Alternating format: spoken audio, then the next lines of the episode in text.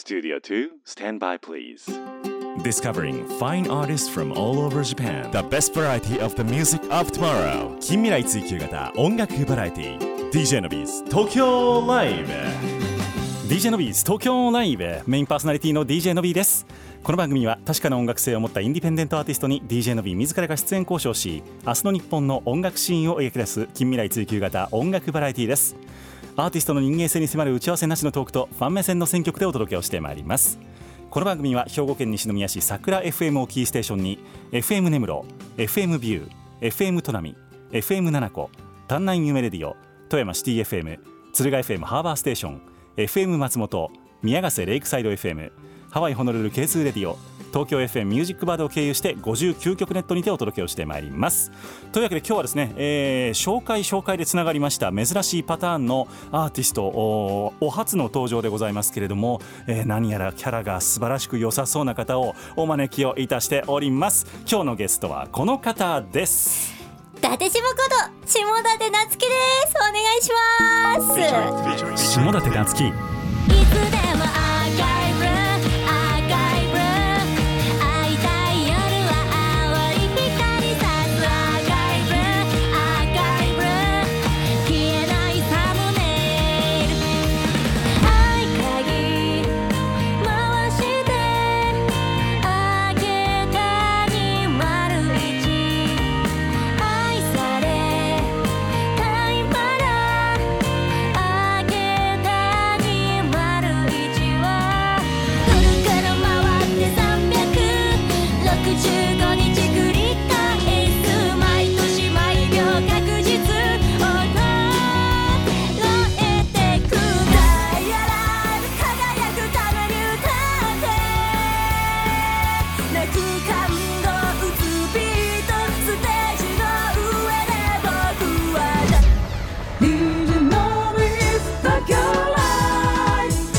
best variety of the music of tomorrow.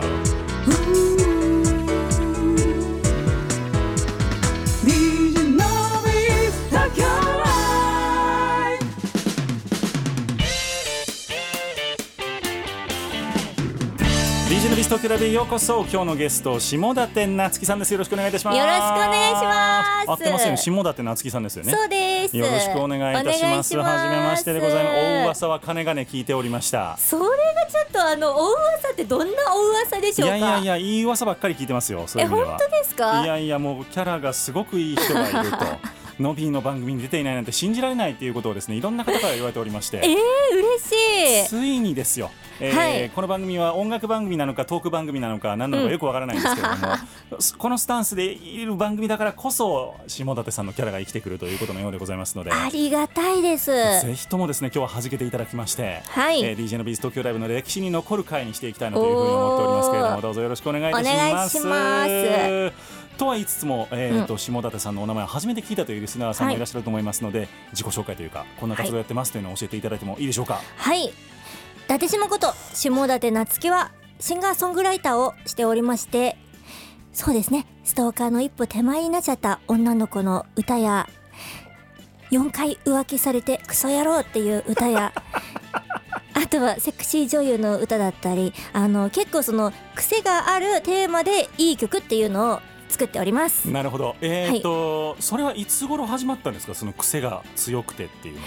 あーいつ頃ですかね？あの伊達下は32歳になるんですけれども、あの25歳ぐらいまでうんずっとどさんこ直球ストレートポップロッカーっていう肩書きだったんですよ。長い。はい。そう長いしあの気づかなかったんですけどあの直球とストレート同じ意味だよってあ周りに教えてもらって。超スーパーウルトラミラクル的なやつですね。そうそうそうそうそう、はいはいはい半年気づかずそれでやってて、うんあ一緒だとちょっとまずいなかっこ悪いなって思い始めて、はいそこから26歳ぐらいでちょっとあの情熱ポップロックっていうテーマに変えて、そこから割とフックのある曲を書き出したっていうことですかね。うんなるほどうん。なるほど、じゃあその、えー単純にその曲がいいということ以外にも、うん。テーマ性がすごいやばいぞそういうところも含めて はい伊達下田とはい。いうところなんですよね。そうです。なるほどなるほど。今日は皆さん大体予兆を感じていただけたと思いますけどもやばい回になってくると思いますので ぜひとも最後まで、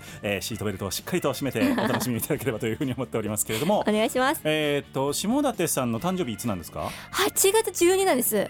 一緒ですよね。いやそう私。今日来る時びっくりして。一緒ですよね。びっくりして。そうなんですよいやなんか嬉しいですよね。一日違いとかは結構ね周りにいたんですけど、はい。全く同じってあんまり人生で2人目くらいですよそうですね。僕も三人目かな。おおあ高野花さんと一緒ですよね。そうなんですか？そうです。今それを今知るっていう。とあと日本航空のジャンボ機の墜落事故の日なんですよね。そうなんです。だからあの番組特番がいつもねあのやられてますね。と心痛む特番がちょっとでかなり心痛む特番が毎毎年のようになんですけれどそうもです。あと藤森愛さんもそうですよね。あそうなんですね。今度一緒に企画やるんですよ。8月。ええ誕生日一緒やからっつってえそれ私も行かせてもらえませんか？名古屋ですよ。あ名古屋。行きます行きます行きます。あ 名古屋。行きます行きます。名古屋名古屋、ええいやそうなんですよ。だからいやうわー年違うけどって思って、はい。うんうん。あのびっくりしておりました。そういう意味では。いや私もさっき知りましたから。ですよね。はい。僕も初めてあ一応ウィキペディア調べたんですけどありがとうございます。ウィキペディア見てあれ？って思って。あー。そうそうそうそうそうなんです。嬉しい。同じ誕生日の下館さんと DJ のびがお届けをしてまいります、はい。というわけでございましてえーっと今いろんなチャレンジを多分されていると思うので、うん。そのチャレンジについてのお話であるとかうん。生い立ち北海道なんですねご出身が、というところとか、まあ、なぜミュージシャンなのっていうところも含めて今日はいろいろ聞いていきたいなというふうに思っております思っておりますけれどもはい。噛んだ、えー まずその今、えー、と今ギター弾き語りっていう形がメインなんでしょうか？そうですそうです、うんあのーコロナの前はサポートのバンドメンバーをつけてライブとか主催のライブはバンドでやるとか、うん。えー、とワンマンはバンドでやるとかしていたんですが、うん。やっぱちょっとコロナ禍になりだしてから一人での活動の方が多くはなっていて、なるほどなんですが、あのーレコーディングとかはねあのー今年、まあ、去年も終わり頃にやってまして、うバンドのメンバーとそこは会うようにしておりますね。まあ、なるほどなるほど。まあじゃあそうやってえっとまあミュージシャンとしての活動、うん何年目ぐらいですか今年で？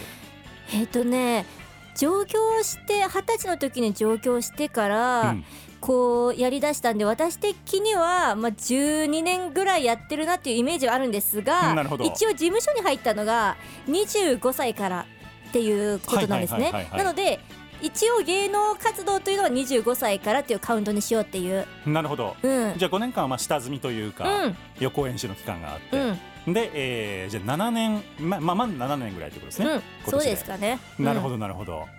という節目の節目でもないか 全然節目じゃなかったよ今、まああのーあれですね一回りしたという意味でね 12年で考えると。ああなるほどはい、えーというところでございますけれどももともとじゃあ、えっとミュージシャンになろうと思って東京に来られたってことですか？そうですそうです、ん。あのその時はあんまりシンガーソングライターっていうイメージではなく歌手になりたいっていう思いが強くて、あ自分で書くわけではなくて。そうですそうです、んんうんまあただ作詞作曲っていう意味では鼻歌とかで作ってはいたんですが鼻歌はい。そうそう、うん。なんだけどそのそその時はあんまりこう作詞作曲にこだわっていなかったというか、うんで上京したきっかけがあのちっちゃなね事務所のオーディションに合格したっていうことがありまして、うん。まあ今考えてみるとそのレッスン代取られる養成所みたいなところ、ありがちなやつですね。そうありがちなやつ。夢を食う人たち。夢をそうあいつら。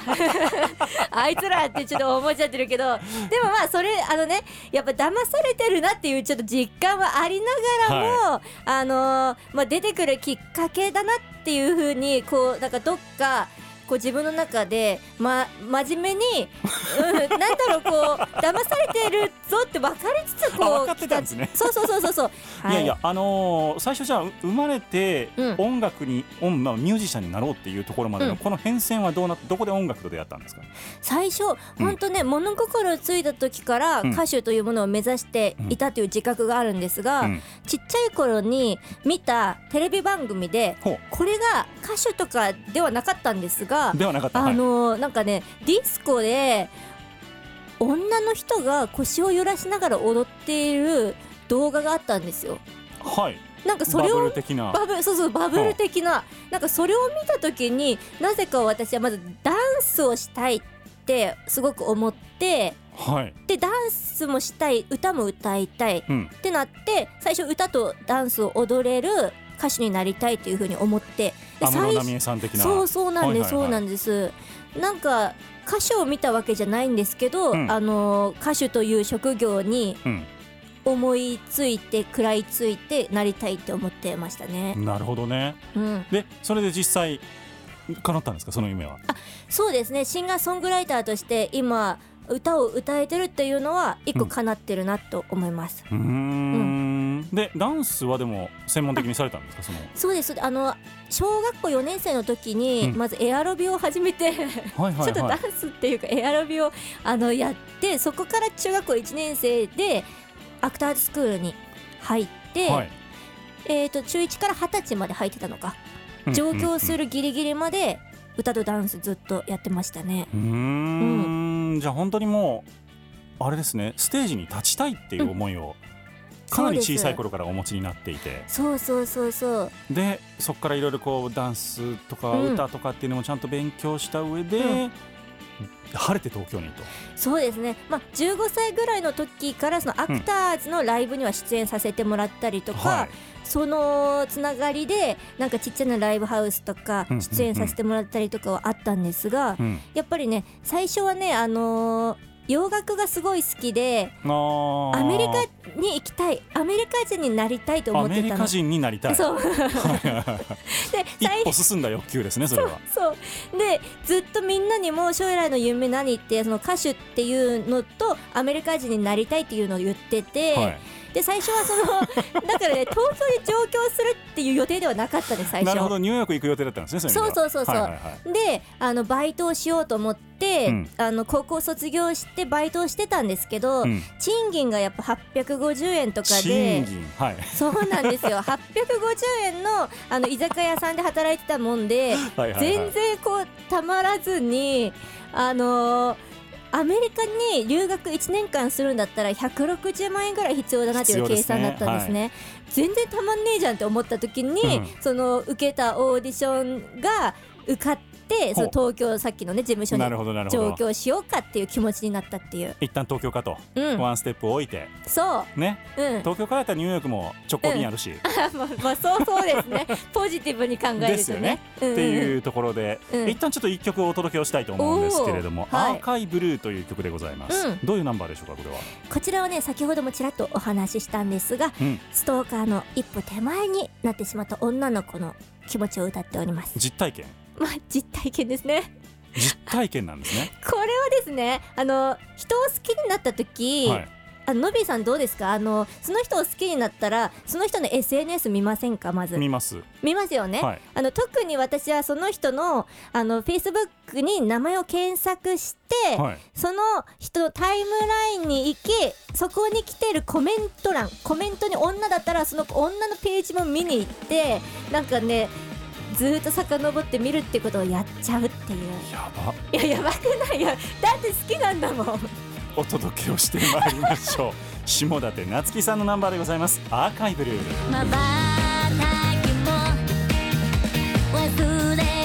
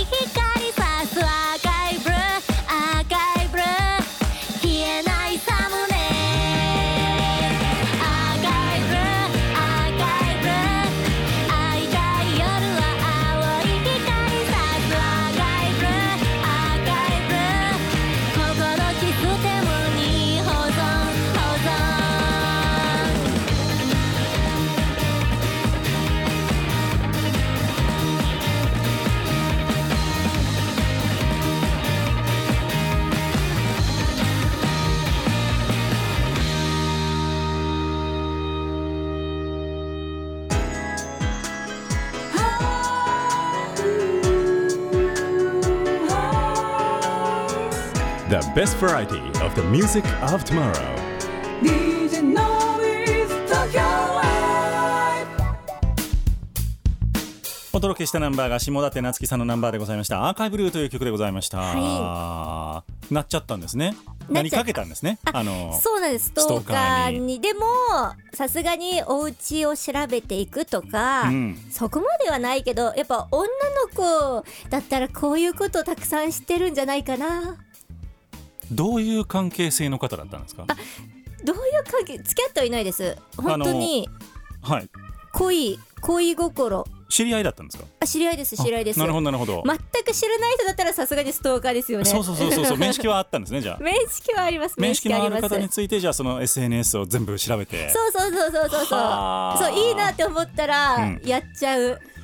なるほどね、それ何年前ぐらいの話ですか？な何年前だろう？今でもちょこちょこやる感じですか？そうあいうの。いやでも確かにあのそういう言われたら今でもあかっこいいなあの人って思ったら SNS 見てますね。なるほどうね、ん、いやーねえ。まあでもわかわかるというか、うん。SNS を見るぐらいなら全然ね、うん。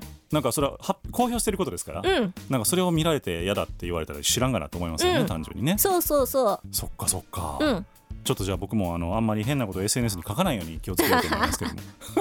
変なことはでもね書いてらっしゃらないと思いますけど、はい。でも今日今日はあののびーさんとお会いするから、はいはいのびーさんの SNS めっちゃ見てきました。それは別にかっこいいと思ってるわけではなくてですよね。えでもかっこいいかっこいいと思ってますよ。声かっこいいなって。で も声ですよね。さっきそういうふうに言ったらじゃあ顔はみたいな感じ。でもねあのお会いして顔もあの体型もすごくモテそうですね。モテないんですよこれが。えー。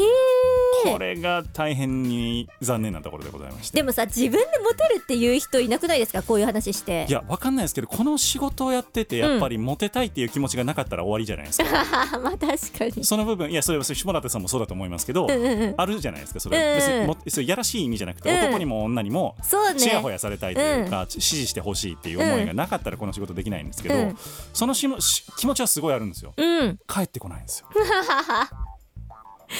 帰ってこない？帰ってこないです。なんだろうな。だから、うん。やっとこのファンの数っていう意味では、まあ、リスナーの数っていう意味では、うん。そこそこねいや素晴らしいいただけるようにな人数ですましたけど、うん。そういう意味では僕でも23年目なんで。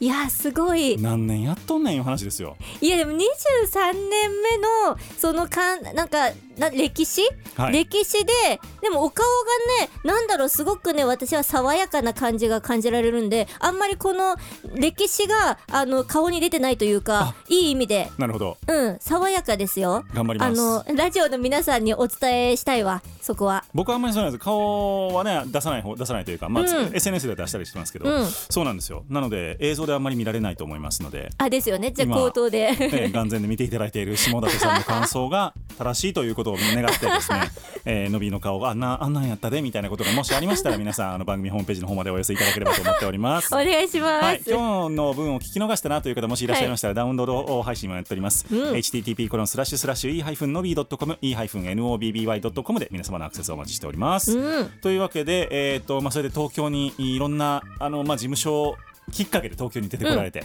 うんでえっ、とまあさまざまなライブを多分経験をされてきたんだろうと思いますけれどそうもですね。東京初ステージっていうとどこだったんですか、初ステージは、うん。あのねどっちかなんですよね。渋谷のプラグっていうライブハウスかえー、ともうなくなっちゃったんですけど、うん秋葉のドレス秋葉ホールっていうところ、今ねどっちだったっけなっていうのがあるんですけど、はい。そのドレス秋葉ホールっていうところは結構何回か出演させていただいて、うんうん。そこもねちょっとねきっかけがあのたまたま働いた、うん。一番最初に居酒屋さんほう。えー、と秋葉原の居酒屋さんで働いたんですけど、はいはいはい。そこの居酒屋さんが持ってるライブハウスだったんですよ。ドレス秋葉ホールというなるほどなるほど。場所が。はい。なのでその歌手を目指して上京したっていうのを結構話してたら、うん。そのライブハウスを紹介させてもらってそこで歌わせてもらったりでなんならそこはあのー CD の盤を焼いている会社もやられてたりなるほどなるほど。なので音楽の関係者の方を紹介してもらったりでボーカルの先生紹介してもらったりとかすっごい居酒屋さんでバイトだったのになるほど夢の一歩二歩をそこで得たという。めっちゃいい運いいじゃないですかいや確かに確かに。最強じゃないですか。そうあのさっきねあのこの収録入る前にノビーさんも運がすごいいいっていうお話をしていてやっぱ8月12日生まれってあるんですかね？いやあると思いますよ。あるだわ、う。ん。早めの、あのーって思っとかないと。うん確かに確かに。そうそうそうそう。前向きポジティブにね。基本的にその自分は運がいいと思ってない人のところには、うん。運はあんまり回ってこないので。なるほどなるほど。向こうから逃げていきますから、そういうことですそう思いねますよ。言霊って感じですよ。ねじゃあだと思いねますね。あれやりたい、うん。これやりたいって言ってたらなんとなく人がね助けてくれたりするとその居酒屋の時も一緒ですし。確かに。確かにり結構そういうのを、えっとナチュラルに信じられるかどうかみたいなのね、うん。あるような気はしますけれどそうですね。そんな下館夏樹さんがうん。いろんなチャレンジを今日はされているというところをご紹介していきたいわけでございますけれども、はい。これからいきましょうかじゃあ。ありがとうございます。ありがとうございます。ちょっとちょっと先ではありますけれども、はい。2022年、うん来年のうん。1月26日、うん。水曜日。はい。これは渋谷のはい。あそこですね。クラブ。クワトロ。で下館夏樹弾き語りワンマンを開催します。下館夏樹弾き語る、はい。君は僕と息してる、そうですそうです。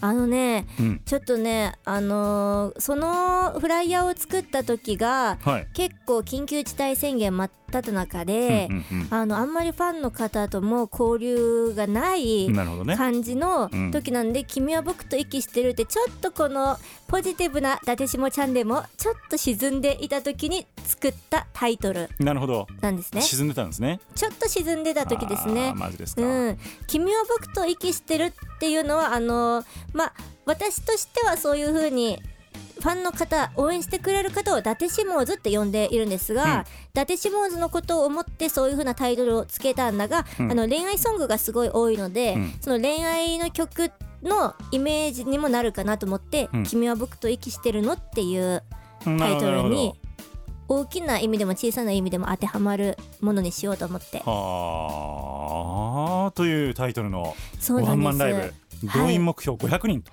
そうあのねこれあの今リスナーさんで聞かれてる方ってやっぱこう音楽を音楽まあライブをねうん、行かれてない方とかあんま分かんないかもなんですけど500人って結構なことでいや大変ですよ。そうなんです、あのー私がね過去動員数が70人がワンマンのマックスなんですね。おおなるほど。そう。なのに7倍。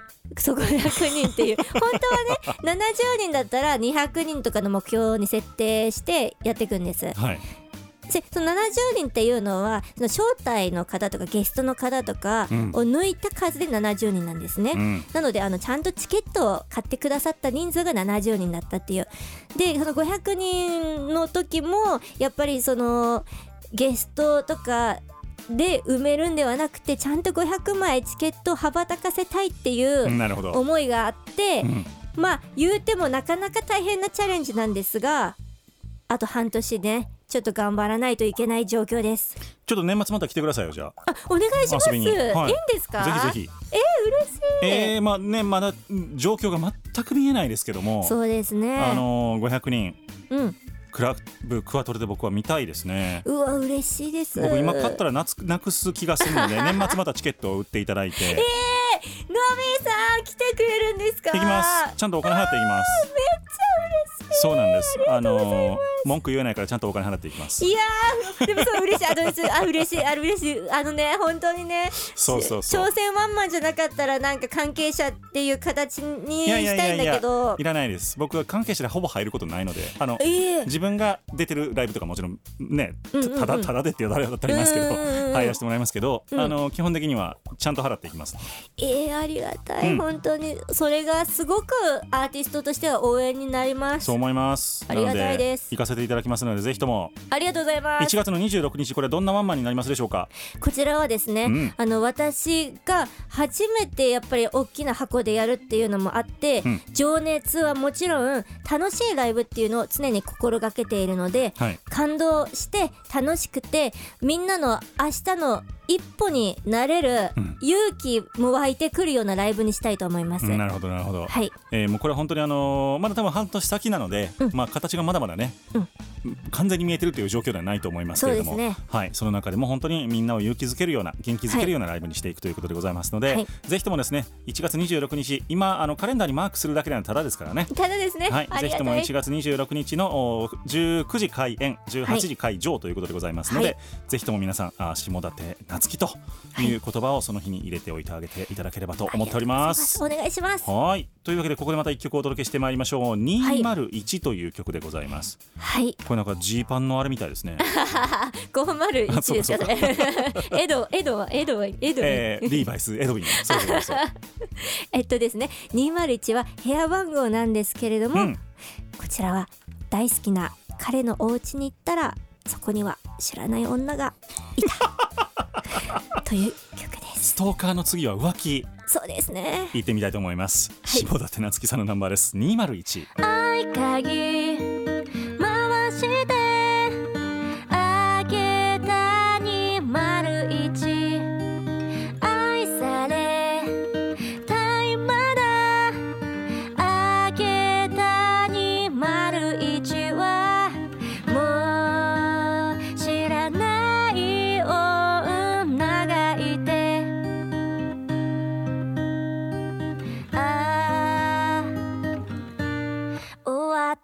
な。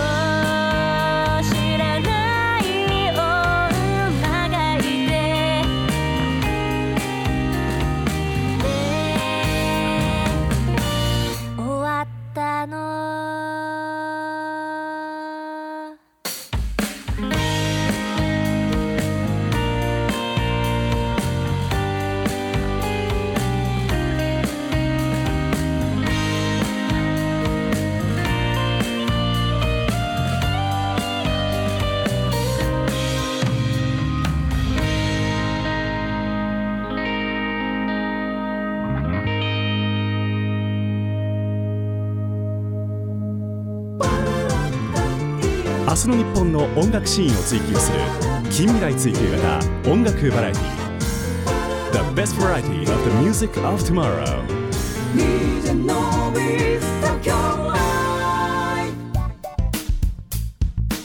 お届けいたしましたナンバーが下館夏樹さんのナンバーでございました。201という曲でございました、ありがとうございま1月の26日来年でございます、えー水曜日にいい下館夏樹弾き語るはい。君は僕と息してる渋谷クラブクワトロ500人を目標にしたワンマンライブでございます、はい。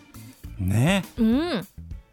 大変なご時世の中にやりますがあのー一応会場と配信、どっちも視聴と配信どん視聴と会場か、うん。どっちもで500人目指してるのでこういうご時世であの行きづらいなっていう方はねまだあの配信はどこでとか発表してないんですけれども、うん。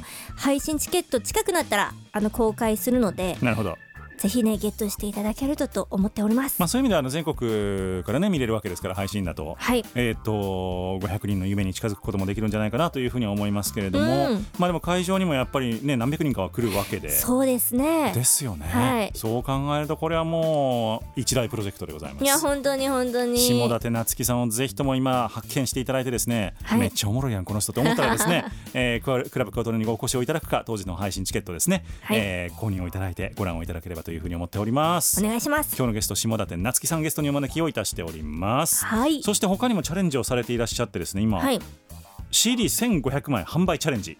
そうなんです。うん。あのね、まあ、実はねこの CD1500 枚完売チャレンジも、はい。クワトロもコロナの前に考えていたことなんですね、うん。で CD1500 枚完売チャレンジに関しては、うん。1年間でもう毎日のようにあの箱ライブだったり路上ライブだったりをして、うん。うん。うん。CD1500 枚売るぞ売ったアルバムう売った CD 代でアルバムを作るぞっていう目標があったんです。が。がまああのね 今ねこの走り出してみたらそのまあコロナ禍になったっていうのもあります。緊急事態宣言っていうのばっかりです今年、で緊急事態宣言中はやっぱ路上ライブはできないなと思ってうん。いるんで、やらないってなったらあのまん延防止等重点措置の期間ぐらいしかね路上ライブ出れてなくってだからあそうですよの、ね15日ぐらいしかねやれてないんです今よ。年はね、うん。うん。そうだと思います。あとは箱ライブでの売り上げ。うん。そして、まあ、あのネット注文もねできるんですがやっぱりどうしてもねこの手渡しでのあの CD の方が羽ばたくといううん。事情がありまして、あの1500枚完売チャレンジのところね1354枚残りの数です。残 そうさっきそれを聞いて、はい、もうちょっとやんで思うんであ残りって思って。残り。1350だから150枚弱が今羽ばたいていると。そうですそうですそうです。いうことですね。はい。まあでもここから夏にかけてひょっとしたらまたあの状況が良くなって、うん。路上ライブもできるようになってというところを期待するとすると、半年あればまあまあまあまあ。そう頑張らないとですけど、ね。はい。じゃあ路上路上はでもよくされてたんですか？あいやそれが、うん。あのー実はね7年半事務所に所属してまして、うん。去年の7月に退所させていただいたんですが、はい。えっと事務所に入ってる時は、うん。路上ライブはダメだったのであなるほど。それは方針でそうですそうです。はいはいはい。んであのできなかったっていうのはあるのであのその前にやってはいたんですが、うん。ちょっとすごく久しぶりの路上ライブっていう状況ですね。感覚つかめます？あでもまあやってる15日間ぐらいは出れたとなると、うん。ちょっと後半つかめてきたかなっていう状況でまた緊急事態宣言になってしまった。なるほどな。じゃあこれはまた今ねまん延防止等重点措置に移行しつつありますけれども、そうですね。そろそろ行くかって感じですか？そうです。あとは今あの梅雨なのでちょっとそのそっか。はい雨が降ってくると、そうですねそれを考えつつあったっていうことで6月はね結構その緊急事態宣言の延長もあり得るって思って、うん。あのレコーディング入れたり MV 撮影入れたりあと箱ライブを毎日のように入れたりとかしてそのしのいだというか、はい。最初の路上ライブを毎日のようにやるっていう計画を変えた月でしたね。なるほどなるほど、うん。じゃあまたねもう少し天気が良くなってはい、状況も良くなれば、うん。必ずやそうです。路上に。はい。伊達下が参上伊達下っていうのは昔からなんですか、はい、このそうですね。その上京して初めのそのさっき言ったドレス秋葉ホールで歌を歌わせてもらった時に見てくれてた方、うんファンの方がつけてくれたあだ名です。そうそうそうそうそうそうそう。そう。それいいなと思って。なるほど。うん、まあでもなんかこうキャラに合った感じですね伊達下っていうのは。嬉しい、うん。なんかねそう伊達下って言い出してから、こう初対面の方も呼び捨てで呼んでくれたり伊達下ちゃんって言ってくれたり、うん。あのすぐマスコット的になんか伊達下ちゃんって言ってくれるからあいいなって思って。なんかそういうあのぬいぐるみとかあったら売れるかも伊達下ちゃんっていうの 伊達下ちゃんって売れますかが売ねれますよ。どんなにしようかな、うなんでしょうね。なんかやっぱりこうちょっとこうチャームポイントどっかをあこびった方ーがいいですよね。あー。じゃあ赤髪ですかね。ずっと赤髪なんですか？そうです。あじゃあ赤髪ですね。うん。赤髪の伊達下ちゃん。うん。いいじゃないですか。お願いします。誰かちょっとイラスト描いてください。はい。あのパーセンテージちょっと相談してさせていただいて。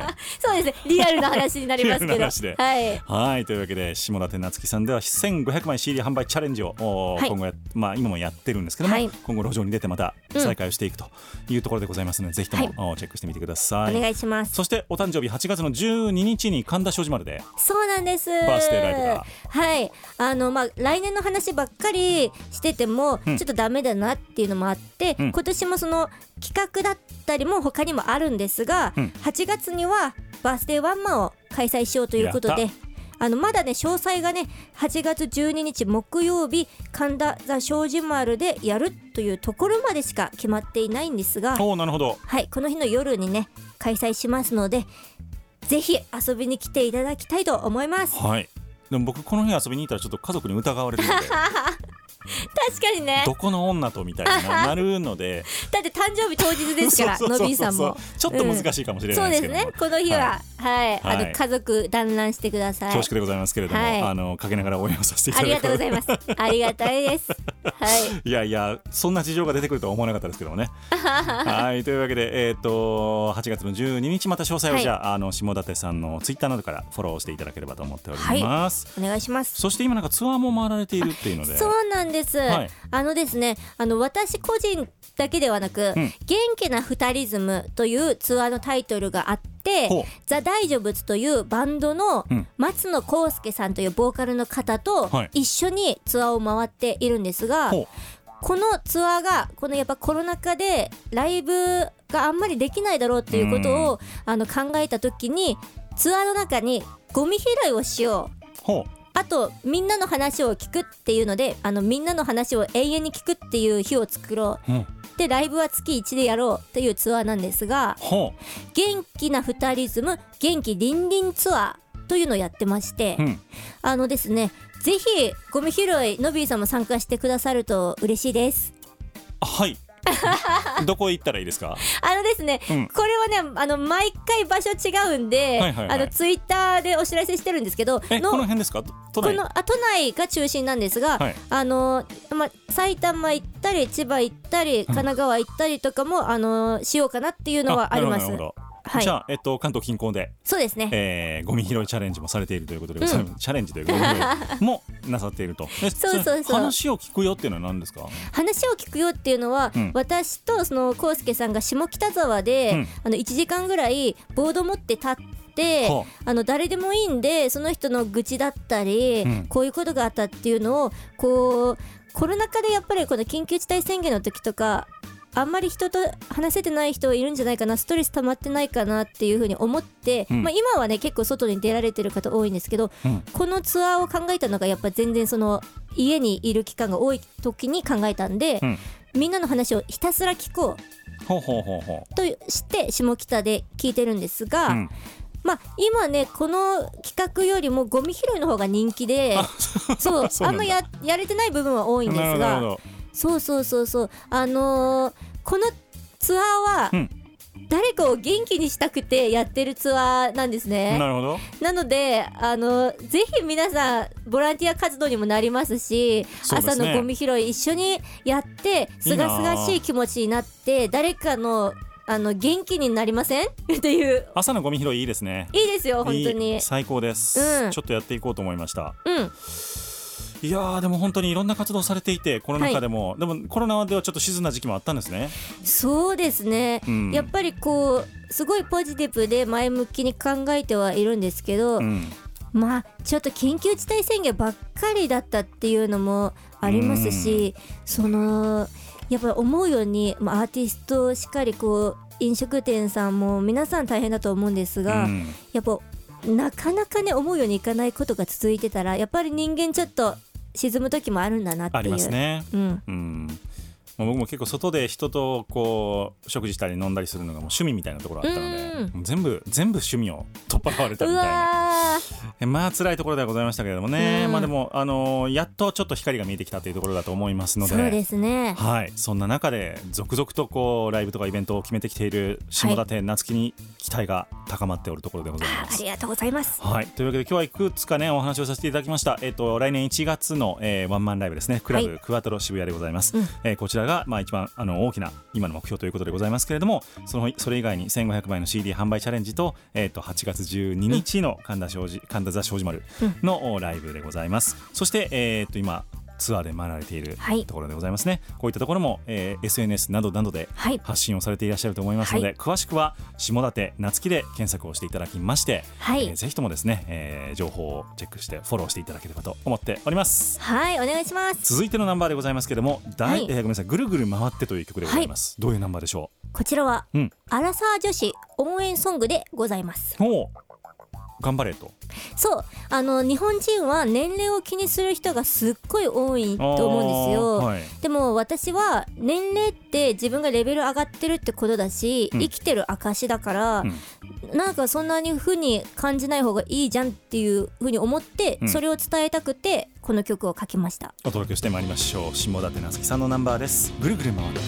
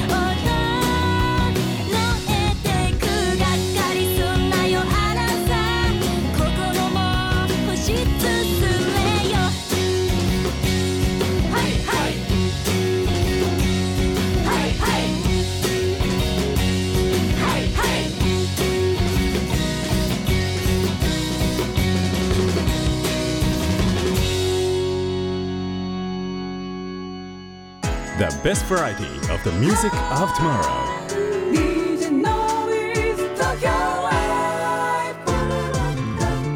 明日の日本の音楽シーンを追求する近未来追求型音楽バラエティ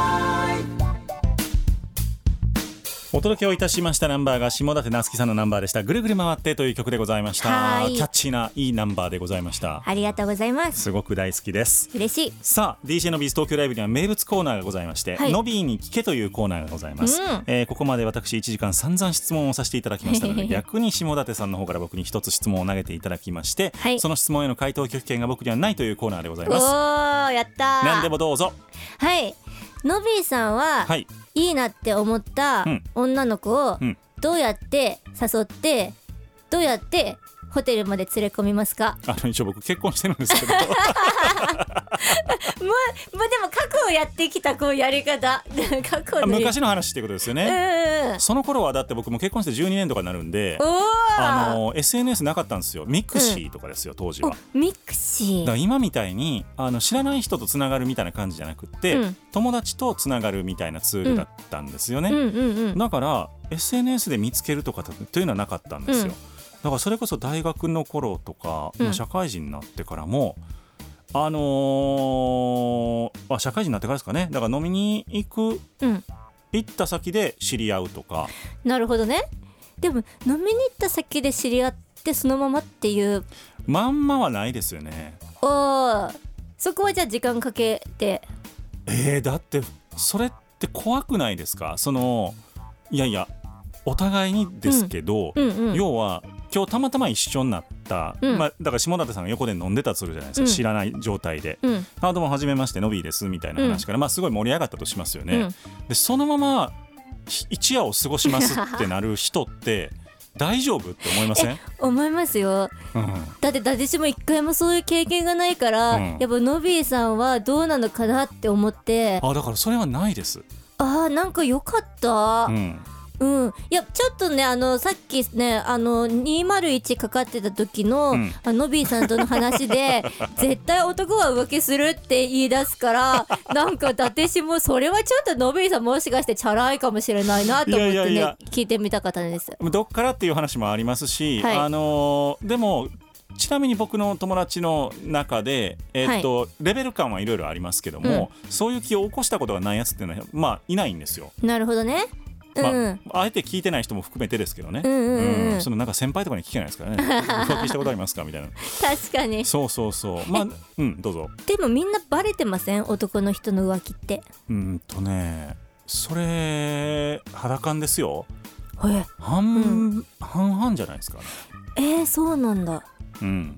いや女の人は勘が鋭いから、うん。ちょっと喋ってての目の泳ぎとか、うんあなんか今日テンション異常に高いなとか、うん。なんかそういうので気づいちゃうから、うん。なんか気づみんなバレちゃうんじゃないかなってこう思っちゃうっていう。そういう人もいますよね。バレない人もいるのかすごいな。たくさんいると思いますしあとその女性の方が勘が鋭いっていうのも、うん。そうとも限らんなって思いますけどね。おおあのそうなのか。男性にいろんな人がいるように女性にもいろんな人まあがいるので、そっかそっかそっか。必ずしも平均値を取ったら分かんないです、うん。だからあの平均した男性の方が女性より足走るの速いとかっていうレベルだと思うんですよ、うんうんうんうん。だからそういう意味では平均して女性の方が勘が鋭いのかもしれないですけど、うん。そうじゃない人もたくさんいると思います、なるほどね、はい、ちなみに伊達下はめちゃめちゃ勘が鋭いです。あそうなんですね。はい。なので、はい本当にすぐ気づいちゃう気づいちゃいます。どんなことで気づいたんですか過去は、まあ今言った通りやっぱ目が泳いでるっていうのはすごい大きいし、うん。やっぱあのねなんかいつもはそんなに優しくないところで優しい。変なところでなんかすごく優しくしてくるみたいな。あなんかおかしいな。いつも別にそんなに優しくこここういう場面でしてくれてないのになんだろうなんだろうっていう。うん。なんかねちょっとそういうところでいつもと違うっていうところで気づいちゃう。なるほどね。うん、難しいですね。それだから多分男の方が男性の方がその罪悪感を持ったりしているからそういうことになるわけですよね。そうそうそうそうそう。そう、ん。まあだから、うん。あのー浮気をされてた方がそうやってずっと優しくはしてこようとするから、うん。なんか円満になりそうじゃなりそうですよね。なんだろう。だってうん。あ俺浮気してるやばい優しくしないとって多分ずっと思うってことですよね。まあ罪悪感がある限り。うん。はい。でも辛いなそれ。辛いよ辛い。それは全然健康的な関係ではないと思いますよですね、うん。辛い辛い。ないと思いますけど、はい。えーはい。下館さんは、まああのーなかなかこうスパイシーな恋愛をしてきたというところもありますので、そうですね。はい、まあね今日のところはこの辺で収めたいと思いますけれども、はい。えー1月の26日ワンマンライブがございますので、ぜひともこちらチェックしていただきたいということ。8お願いします。月の12日にも神田座正寺丸の方で、えーライブ。これワンマンですかね、はいワンマンです。ワンマンライブをお届けをします。そして、えーその1月のワンマンクラブクワトロの方は500人目標、で CD1500 名販売チャレンジもやっておりますので、はい。ぜひともこの辺をフォローしていただいてそしてゴミ拾いとかのいろいろねあのイベントを絡めつつのツアーもやっているということでございますので、はい。SNS ぜひフォローしてみてください。お願いします。ツイッターがメインですかね。そうです。されているのはね、はい。えー下館夏樹さんです。下に、えー上下の下にこれ難しいのが、はい。舘ひろしの「立ちです」って皆さんに言ってるんですけれども、舘ひろしの「立ち」ってこうなかなかわからない方が多くて、はい。んなんて言えばいいですかね？あのーなんとか会館ってなったらあの違うんですよ。会館の館はいはいはいの方じゃなくて、違い古い伊達っていう字なんですよね。なるほど。函館の伊達とも違うんですか？違うんですよ。あら。なので難しいわ。難しいんですけれども、はい。あの舘ひろしさんの名前を皆さん検索してください一回。そしたら舘ひろしさんの「立ち」が下館夏樹の「伊達」です。なるほどではそちらをちょっとコピペしていただいて。そうです。えーっとやってみて。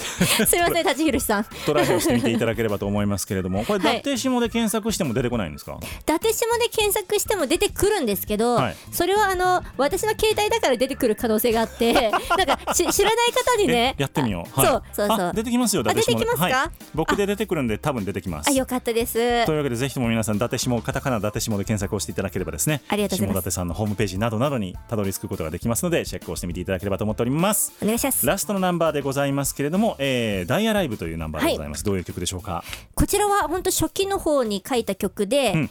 ダイヤモンドと、うん。ライブと、うん。アライブと、うん。ダイっていう4つの文字がかかかかりまくってるねかそうそうそうそうかかりまくってるタイトル。なるほど。の曲です。下館夏樹さんの大アライブでお別れでございます、はい。今日のゲスト下館夏樹さんでした。ありがとうございました。ありがとうございました